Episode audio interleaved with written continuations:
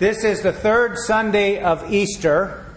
As we now move through the great 50 days, the readings in the biblical witness are going to continue now and maybe next week to focus on resurrection appearances and the disciples' reaction to the risen Christ. And then we will move to a series of readings that are preparing the people of God for Jesus to ascend into heaven and for us now to constitute being God's people in the world. And so reading the epistle for today from 1 John and the gospel from Luke, I thought it might be a good thing to speak about two issues that are raised in each of these readings. One is sin, and the other one is the risen Jesus and how he is portrayed and seen in the various accounts of him in a post-resurrection setting, to use the technical biblical scholarly term. But before that, I always think we're now in the third Sunday of Easter, and as you know, because I love the word so much, we may need to do a little recapitulation. Summarizing the season of Easter, why it is so important. What are the things in this season that you can take with you and constitute part of your personal prayer and understanding of the way Christian people have seen Easter as the centerpiece of their faith and belief?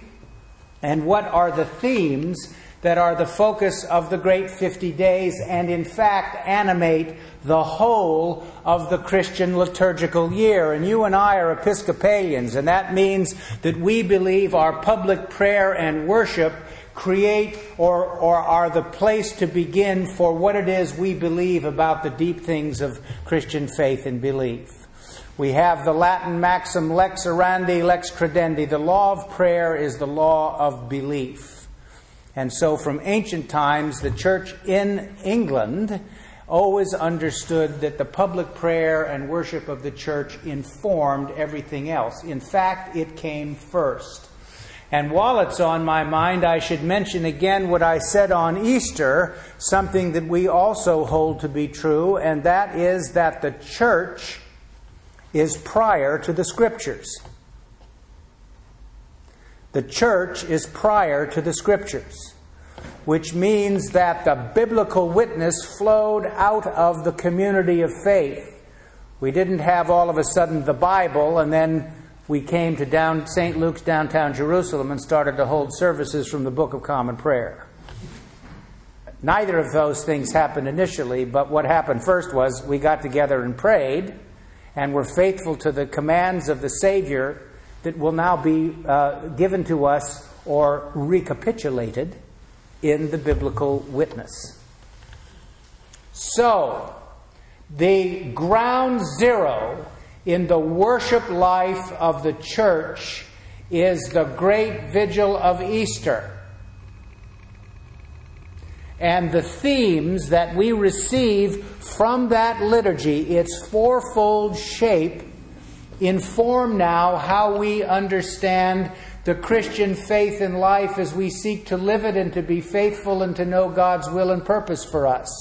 So it provides us with some spiritual content, and it also will give up to us three important theological ideas, which I'll mention in a minute, that are central to how we see God's action in our lives as a community and in each of our lives personally. The first part of the great vigil of Easter is something we call the service of light, and it's the lighting of the Paschal candle, the symbol of the risen Christ, the symbol of the presence of the light of Christ. It is born into a dark church. An ancient hymn is sung to the new light and the new fire.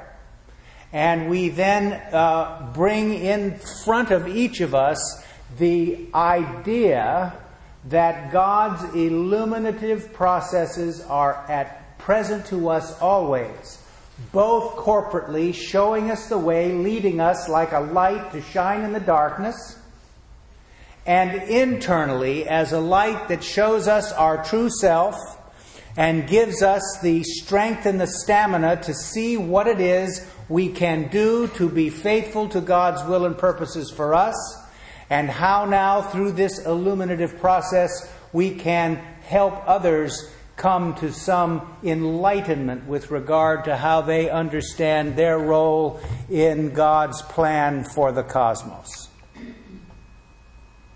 The second part of the Great Vigil of Easter is a lengthy reading of prophecies and other things from the Hebrew Bible, from what Christians call the Old Testament, and they're read for a couple of reasons.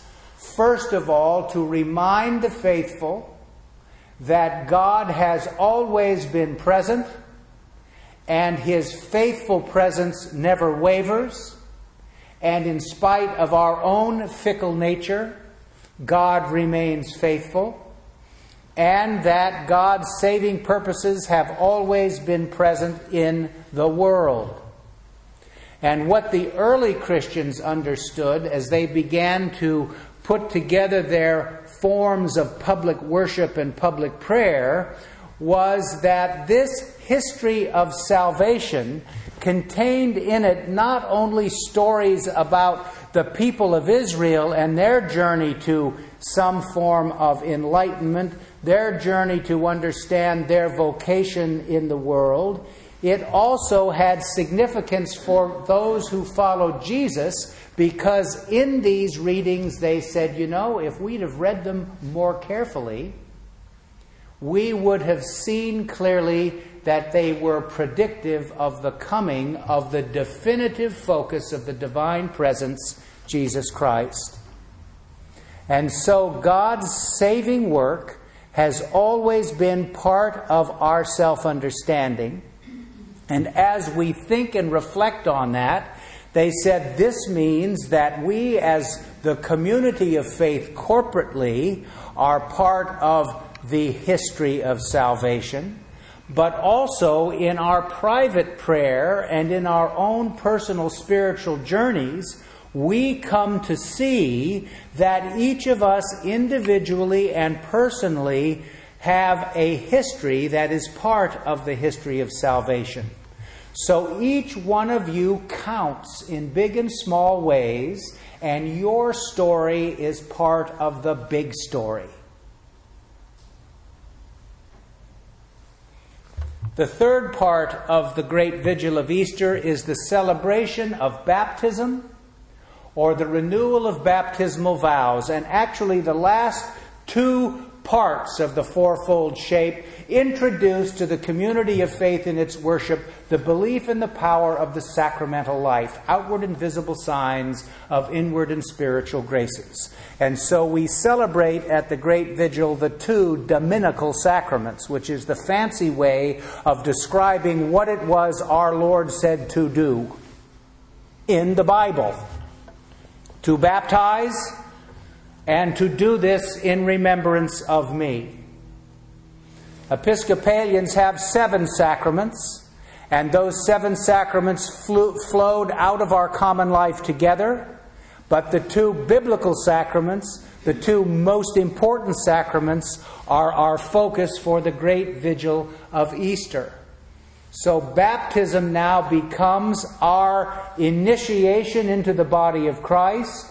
The renewal of our baptismal vows reminds us of our covenanted relationship with God and of the template that we can lay over our own spiritual life and development as we live, and also an affirmation that sacramentally what Jesus Christ is by nature, we become through adoption and grace at our baptism.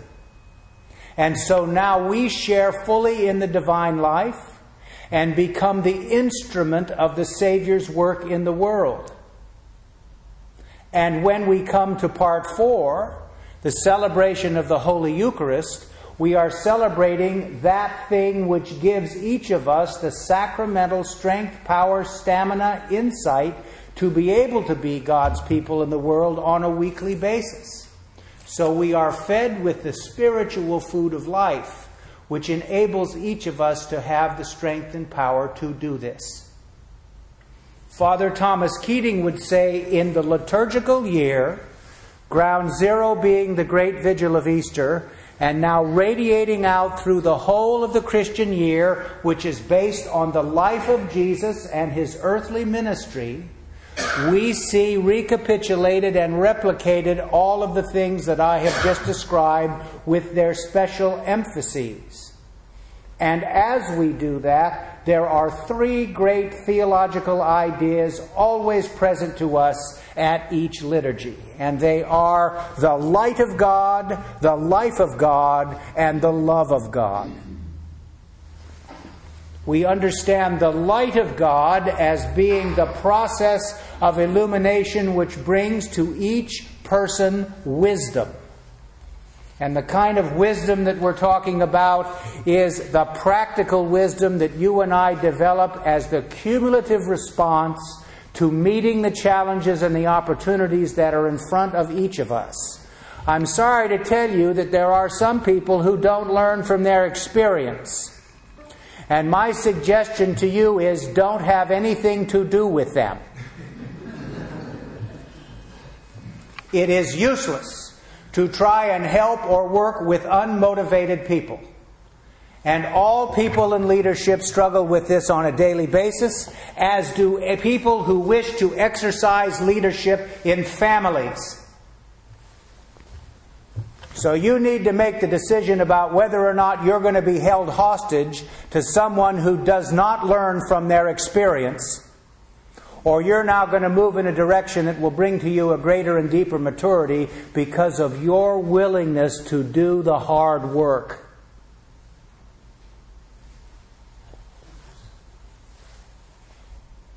The light of God, the wisdom of God.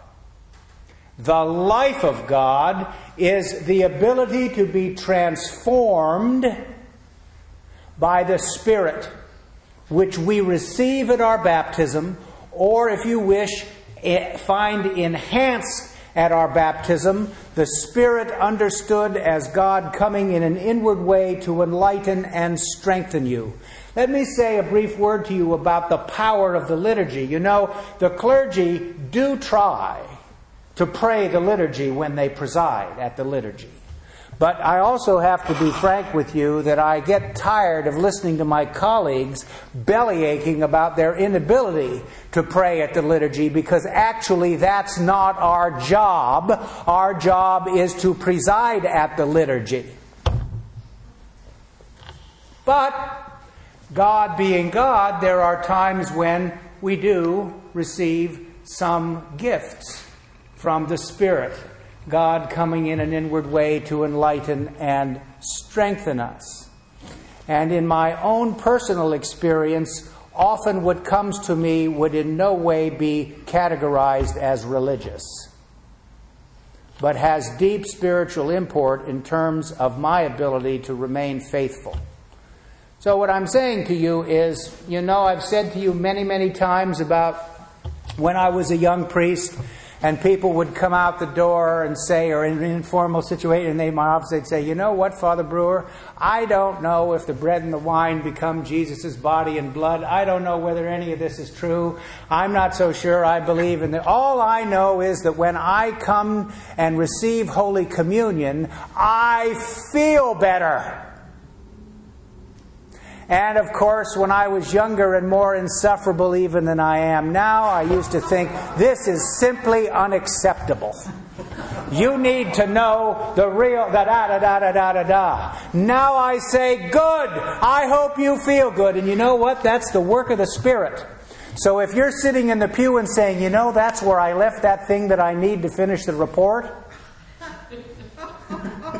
right? Don't say, don't poo-poo this. It may have deep spiritual significance. I had a great help that was given to me just before Easter. Both Pam Thistle and I did, our administrator, because I read an article in the Christian Century, which is the great long-time Protestant magazine in the United States, Reinhold Niebuhr and a group of other people started it many years ago. And it was an article entitled Administration as Pastoral Care. And I thought to myself, you know, some of this stuff we do, we think we're just spinning our wheel. It has deep spiritual significance, you know, dotting the I's and crossing the T's. So if you come to Mass and you're sitting here and something comes to you that makes you more apt, more able, more in a position to rise to the responsibilities and the opportunities you have, that is also the work of the Spirit. I am not trivializing this. I am saying to you that we need to broaden our understanding of what it means when we believe that God is at work in each of our lives in big and small ways. In seminary, in ascetical theology, which is a long time ago, Dean Parsons would refer to those things as the duties of state.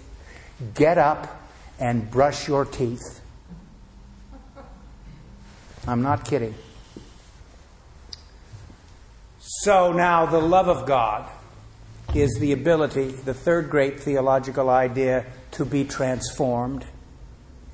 And to know that being faithful and intentional, you can now look back on your circumstances and say, this is how I have made some progress.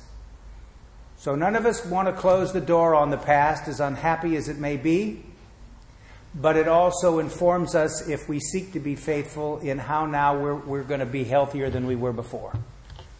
And that's the work of transformation. The love of God in Christ Jesus, God's unconditional acceptance, love, and forgiveness, which is the default position for all of us with regard to how we understand our relationship to God.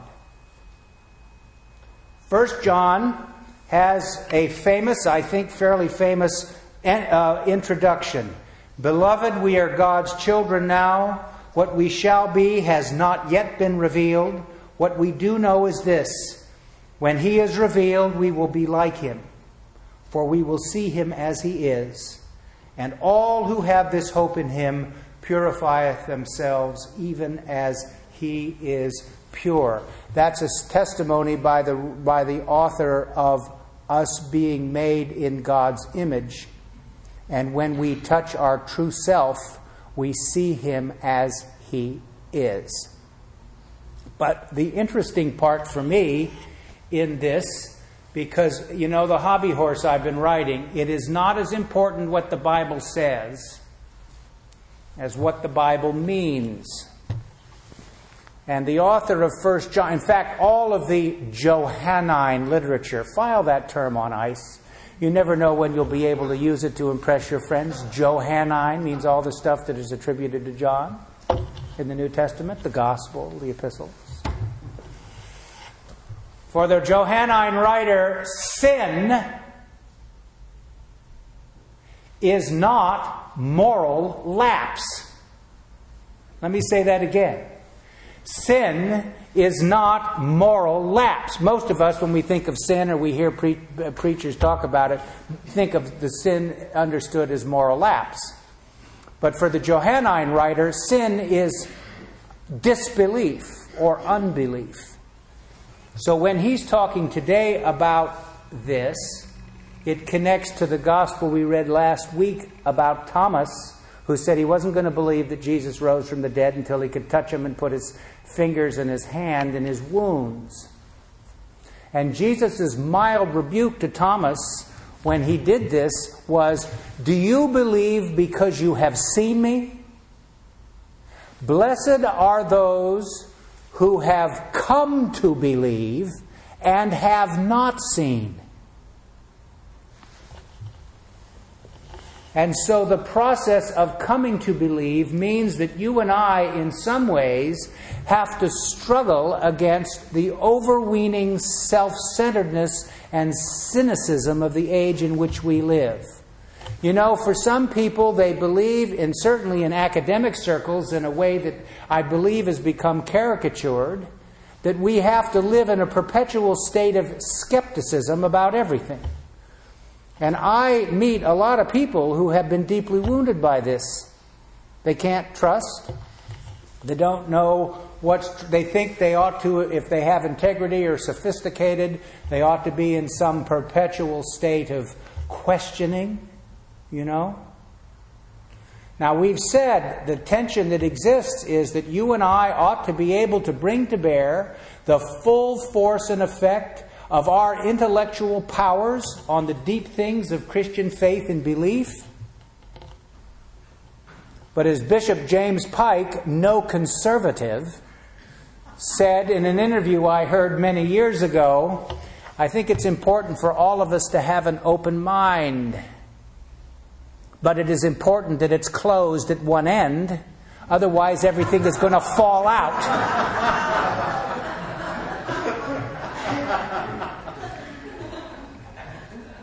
Right? And he was right. So it means that in some ways we need to understand that the overweening cynicism and skepticism that people believe they need to have in order to be sophisticated is not what we're talking about.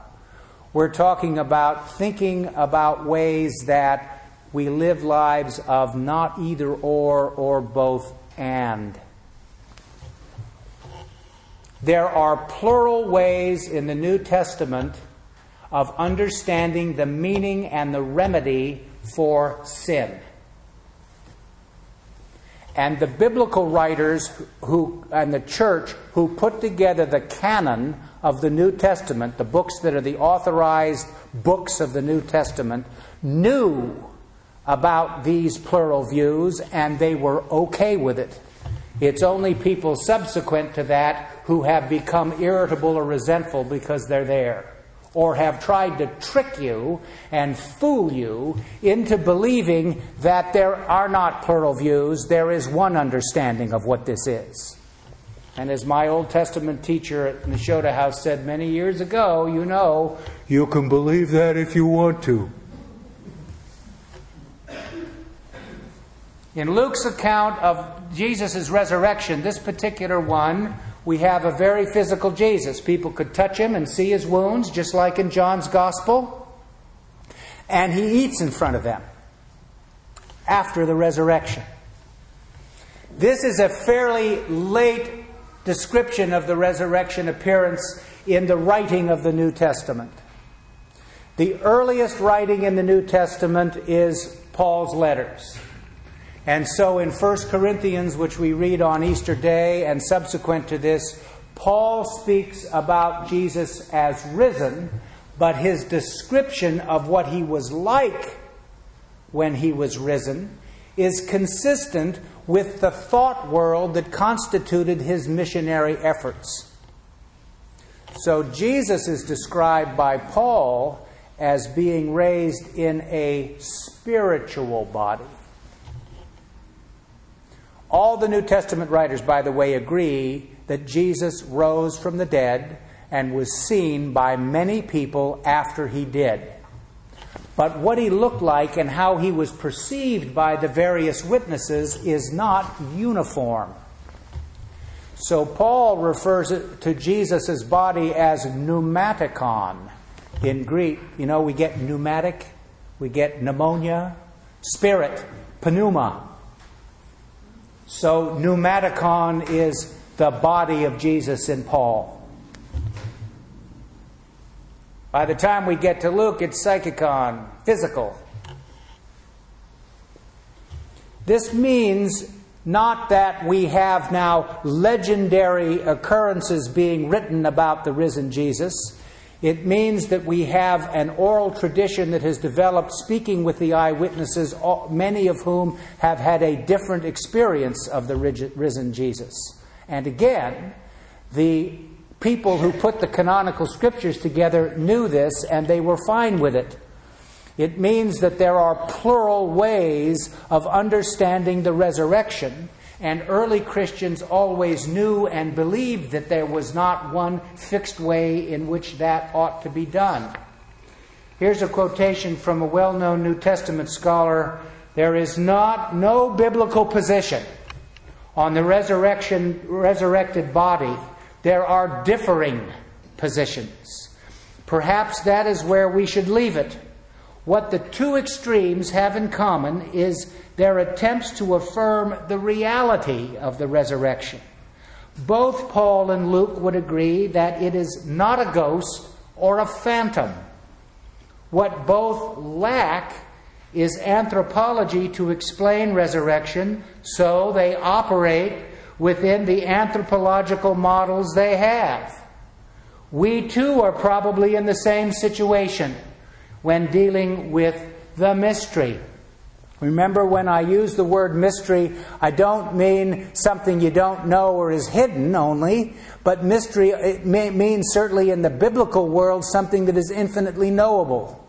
So all of us are invited to live into the mystery of the resurrection and to draw and connect the dots about where in your own life you have experienced any species of resurrection at all. My former bishop for many years, William Swing, used to say to me and to my clerical colleagues, both privately and in groups, that he believed in the resurrection because he has experienced the resurrection in his own life and he has seen it among the people that he has served. And that can be my personal testimony to you as well. And I think that is why, for those who heard and saw Jesus, that it did not appear to them incredible at all, even though it flew in the face of their entire thought world, whether they were Jews or Greeks. So this week the assignment might be, see if you can find the signs of resurrection in your own life in the past or coming up in the future. Where have you experienced in big and small ways the renewing power of God? How have you seen at work God's light, God's life, and God's love? And how by that process are you going to be in a better position to commend to other people your greatest place of safety and assurance, and to be faithful to the church's mission, which is to restore all people to unity with God and each other in Christ? Amen.